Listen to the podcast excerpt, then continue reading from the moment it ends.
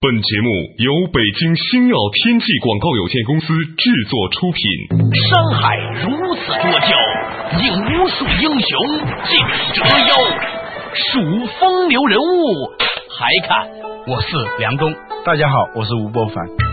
两个男人孕育五年，梁东、吴伯凡帮你坐着打通经济生活任督二脉，东吴相对论。好戏马上开场。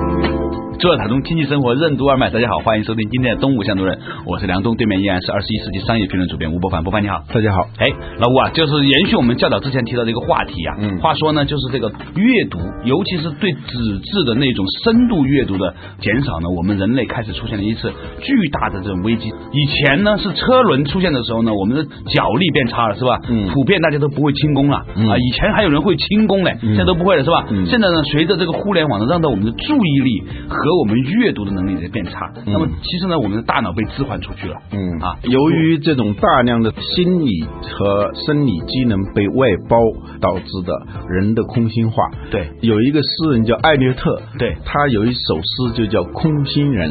我们是空空洞洞的人，我们是稻草人，我们身上充满了稻草，我们无依无靠。他最后那个诗的结尾是：当世界结束的时候，不再是轰的一声，而是嘘的一下。什么是人类的空心化？阅读有哪四个层次？君子之学和小人之学有什么区别？为什么缺少分析性阅读的人就会缺少深入探索的能力？人脑和电脑存储和处理信息的方式有什么区别？为什么说人脑中储存的信息是可以自我生长和重组的？欢迎收听《东吴相对论》，本期话题：如何阅读一本书。我们上一次节目的时候聊到一个话题啊，就是说，其实阅读呢也是有记忆的，就是说嗯技术的技，艺术的艺，就是说很多人到了六年级之后呢，基本上已经不再提升他的阅读能力了。嗯那么我就想请问你一个问题，就是说这个阅读是一个什么样的能力呢？嗯，首先阅读是有层次的。嗯有一本书啊，大家可以有时间去看一下啊。嗯哥伦比亚大学的教授艾德勒写了一本书，叫《如何阅读一本书》。嗯在这本书里头呢，他提出阅读是分为四个层次的。哎，哪四个层次？第一个层次呢是基础阅读，嗯或者叫初级阅读，就是能不能认字儿，能不能够把一个句子弄懂啊。嗯，小学一二年级的时候，基本上是这样一种基础阅读，或者叫初级阅读。嗯啊，我们很多人学外语学了半天，基本上只达到这么一个层次啊。那已经不错了， 他们还能把它连在一起，我每一个字母都认识，连在一起就不是很认识了。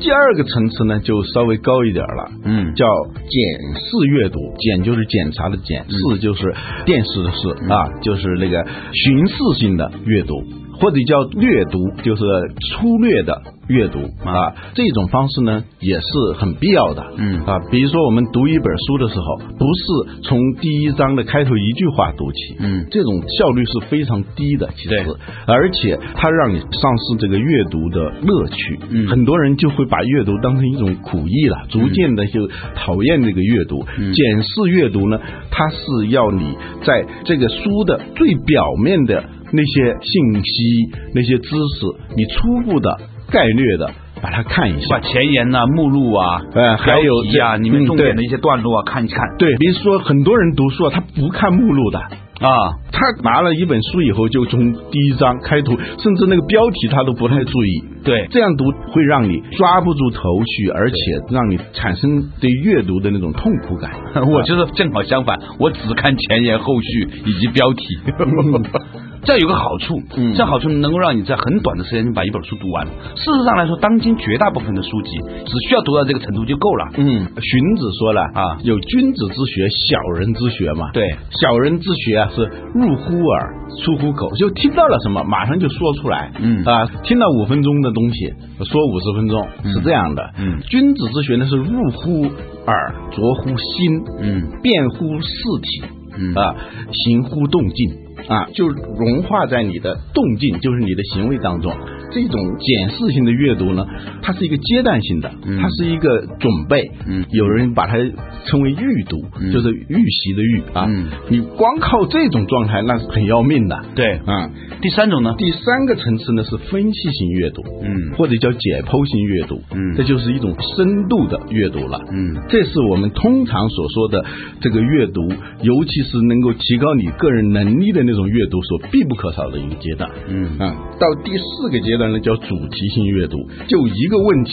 把很多书放在一起来进行深入的比较，看这本书是怎么说嗯的，那本书是怎么说的，啊，最后得出一个综合性的结论啊，所以有人把它说成叫比较性阅读啊，嗯比较阅这个比读较。高级了。嗯啊，那一种呢，一般是专家式的。我过去在社科院就做这样的研究过石头这个形象在中国文学当中的演变啊。孙悟空的那个石头是吧？他不是从石头里头蹦出来了吗？对呀红楼梦》里头也是石头啊。对呀研究各种各样的关于这个石头在中国文学当中的这种演变呐、那种比较，那种呢是专家要做的事情。然后偶尔我们个人就是不是专家学者的人，有时偶尔也会关心这种，但是它是很少的。比如有些女青年如果有幸的话，把这些年她老公或者男朋友写给她的情书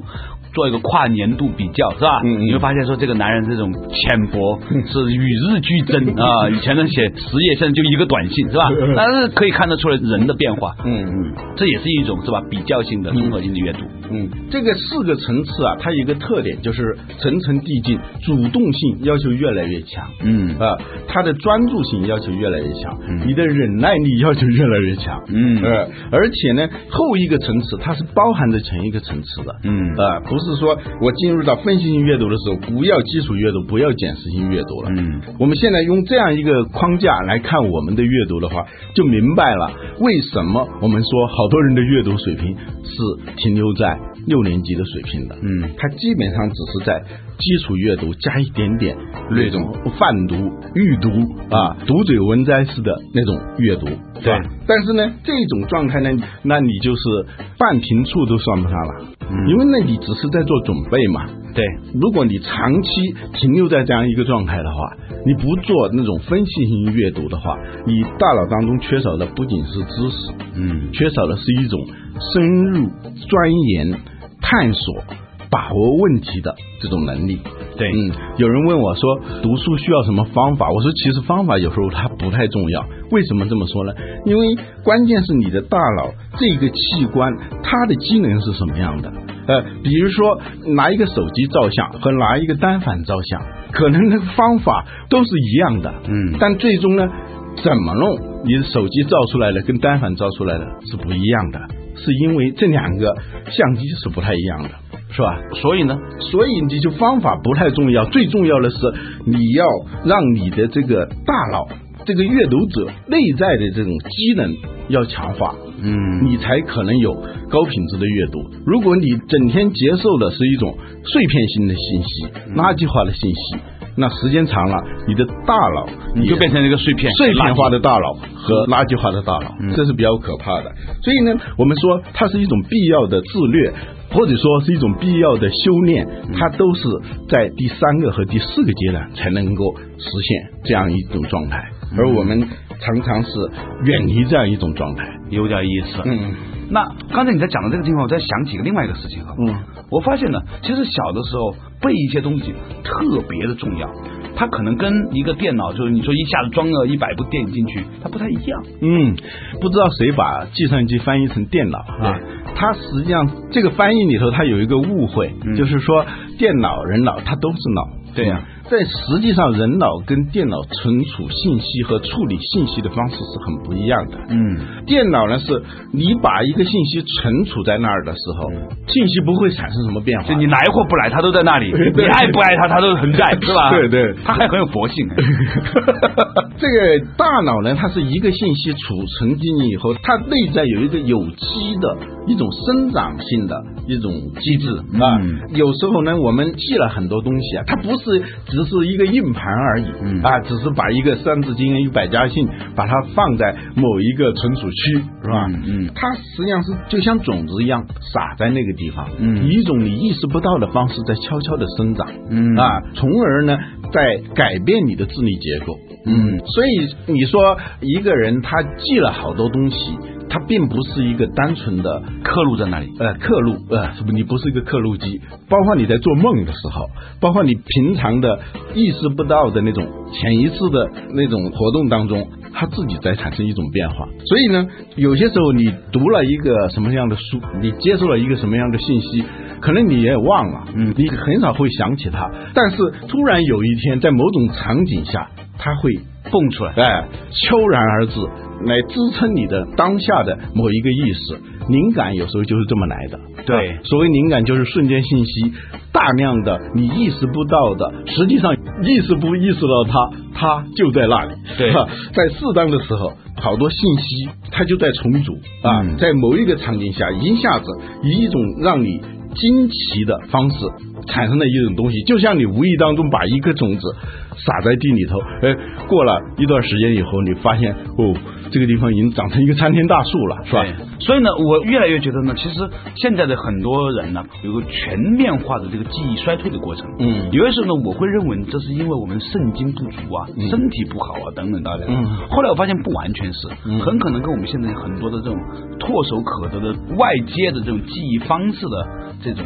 普及有关。嗯啊，我们平常锻炼的少了。过去的心理学、哲学啊，它有一个误会，对就是说身和心啊这两个它是分开的。身体的那种机能呢，就像一个固定的一个书架，嗯或者说一个储藏室，你把一些东西放在那里头。嗯其实不是这样的，你每一次运行思想的过程，你放进去什么样的东西，它实际上它在改变这个地方。这有点像牛顿力学和现代物理学的关系。过去牛顿物理学他认为时间和空间只是一个框架而已嘛，嗯。啊，你这个物体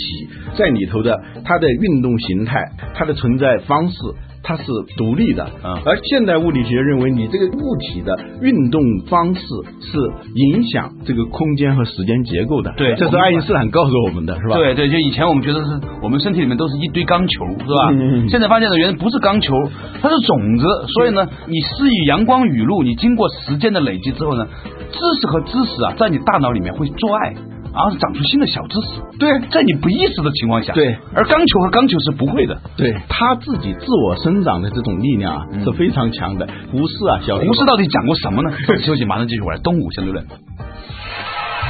为什么说阅读是一个广结善缘的过程？什么是人脑的沙漠化？为什么我们在给大脑植入信息的时候要遵循多样性原则？为什么说阅读是我们捍卫人之为人的基本能力的重要手段？阅读为什么不是一种实用性行为，而是一种修炼？什么是认字的文盲？什么是人类的核心能力和核心业务？欢迎继续收听《东吴相对论》，本期话题：如何阅读一本书？梁东吴不凡帮你坐着打通经济生活任督二脉，东吴相对论。做打通经济生活任督二脉，继续回来的东吴相对论对面依然是吴伯凡。刚才呢，伯凡讲到一个话题啊，说胡适曾经怎么样？嗯胡适怎么样的？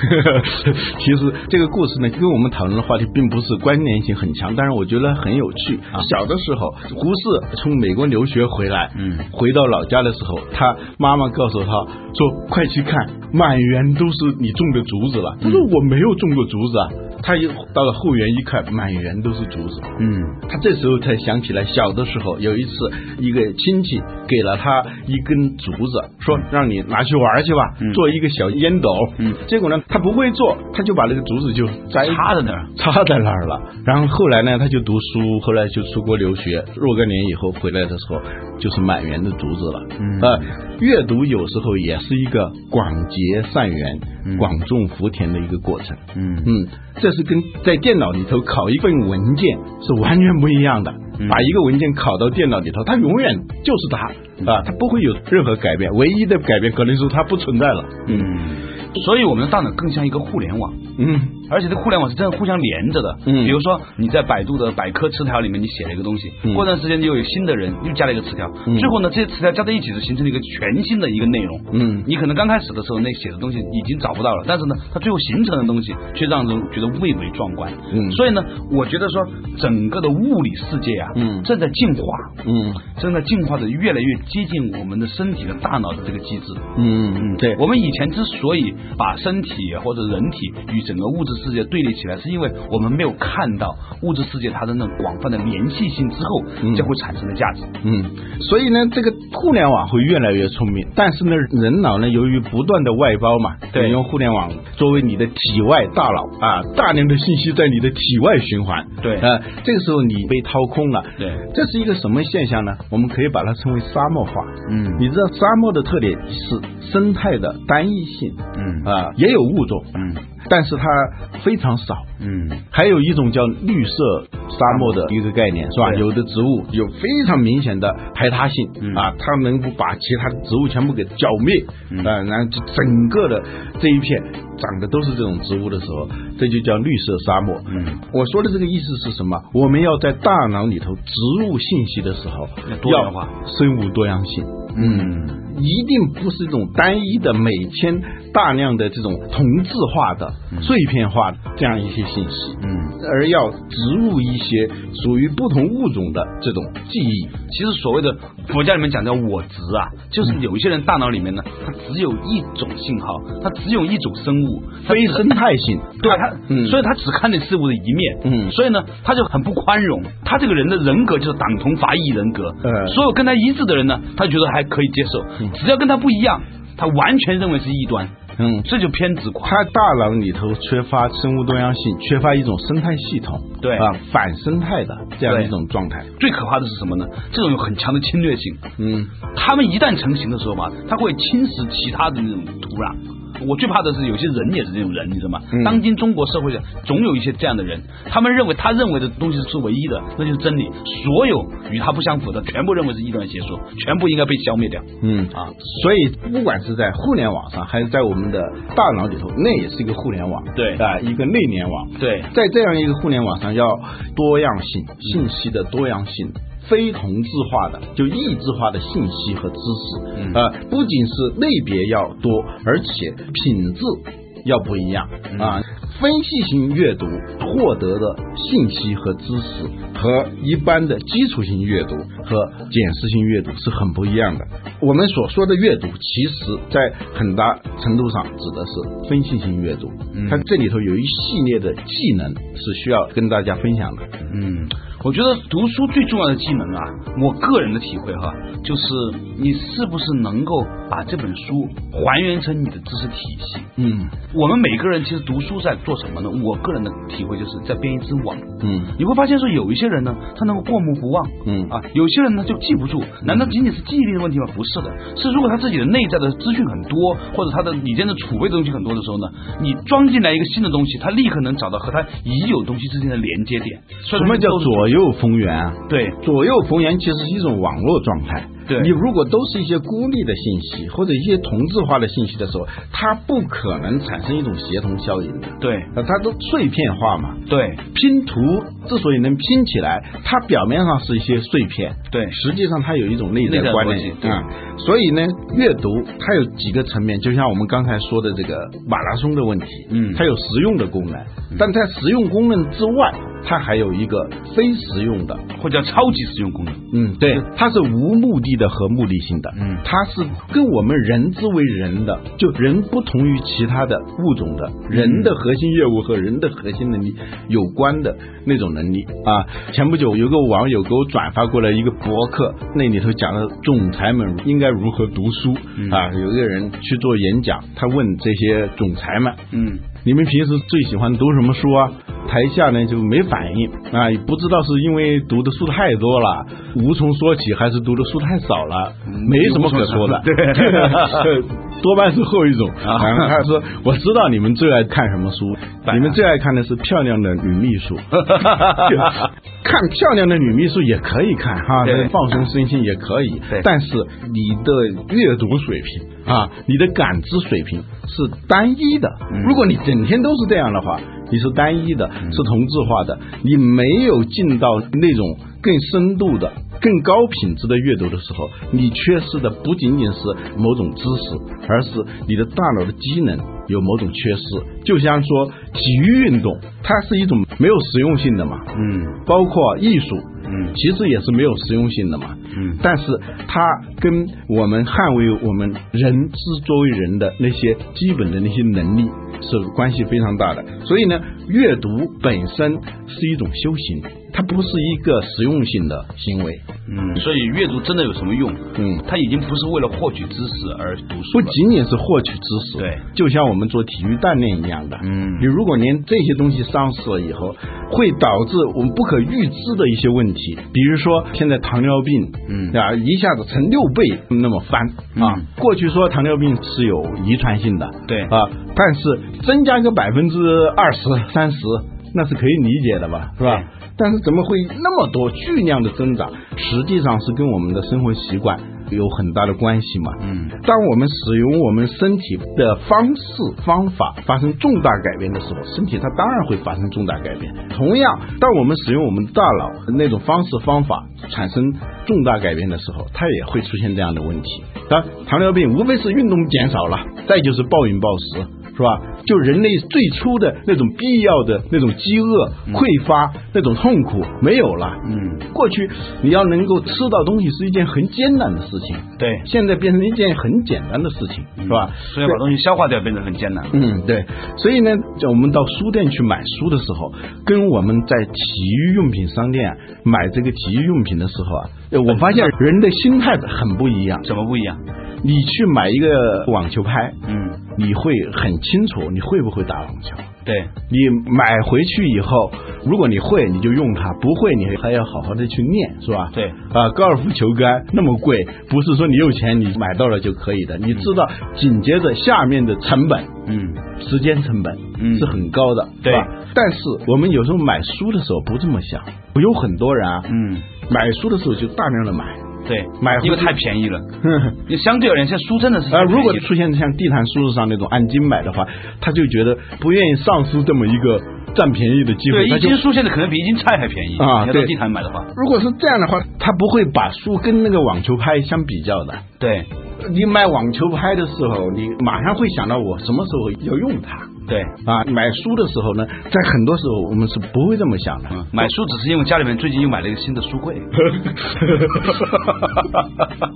所以那个阅读的技能啊，自己就从来没有想过这个事情。嗯他像从事体育运动、从事艺术活动一样，是需要像学徒一样。一点一点的从初级到高级的这样一个过程，嗯在这个如何阅读一本书这本书里头，他有一个比喻，他说这个人跟书的关系啊就有点像这个打棒球的时候，嗯捕手和投手之间的关系。当然了，投手是想把这个球就投到捕手那边去嘛，是吧？对。那这个击球手呢，他是要把它击走，阻止这个球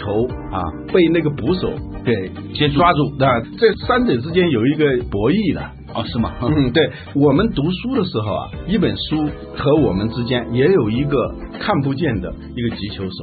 会把这个谁呢？实际上是我们的不好的读书的习惯，或者我们读书能力的缺失。嗯我们抓不住那个东西。作者在写书的时候，他肯定是要想办法让自己的观念。让自己更的思好地被想别人接受更好被别人接受，要不然他为什么要写书呢？那就不用写了嘛。嗯但是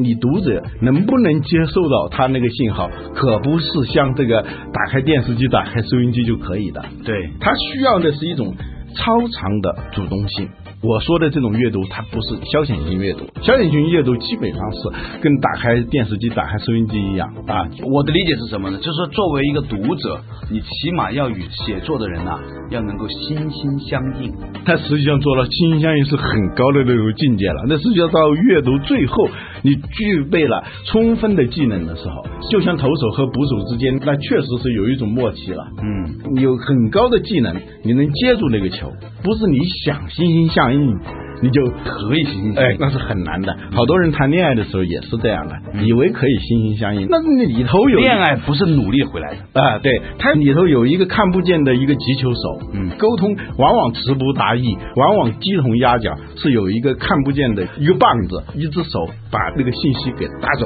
嗯啊，就是你接不着，经常会发生这种情况，原因就是这个能力的缺失，爱的能力和阅读的能力，嗯其实都是一样的。所以呢，有一个哲学家他说，世界上有两种文盲，嗯，一种是不认字的文盲，还有一种呢是认字的文盲。言下之意呢，言下之意就是说，别以为你认了字你就可以读书的。嗯很多时候你认了字你是不会读书的，或者是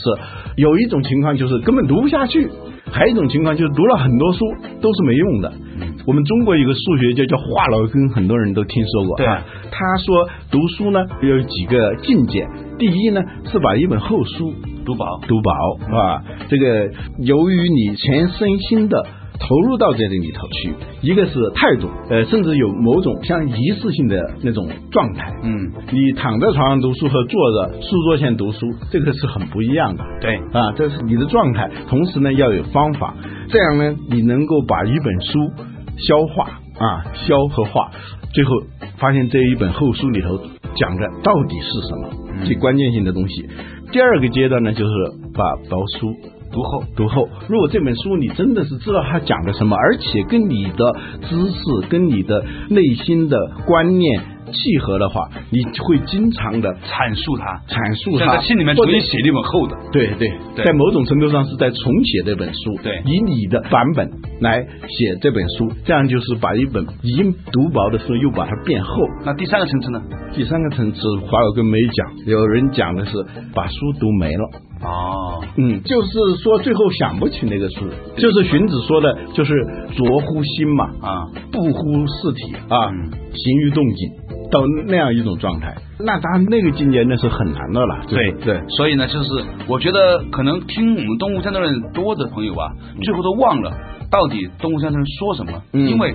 他们发现每一次自己想说的东西，东湖都说了，每一次东湖说的东西也都是自己想说的，这就是进入话题，是吧？啊，好多听众说啊，听我们的节目不像以前那样什么激动啊，那样所谓醍醐灌顶啊。当然，可能我们要更更加加更高的要求，更高的要求，的的确确是读者的品味啊，他的知识在逐渐提高。还有一个呢，当然有一点自我辩解的成分。实际上，法国有个哲学家说过，一个真正的思想家，他最大的幸运是让人们忘记他。就是说，他讲的那些东西，你只有思想史家过后来追溯这段历史的时候，才知道说这个东西是谁说的。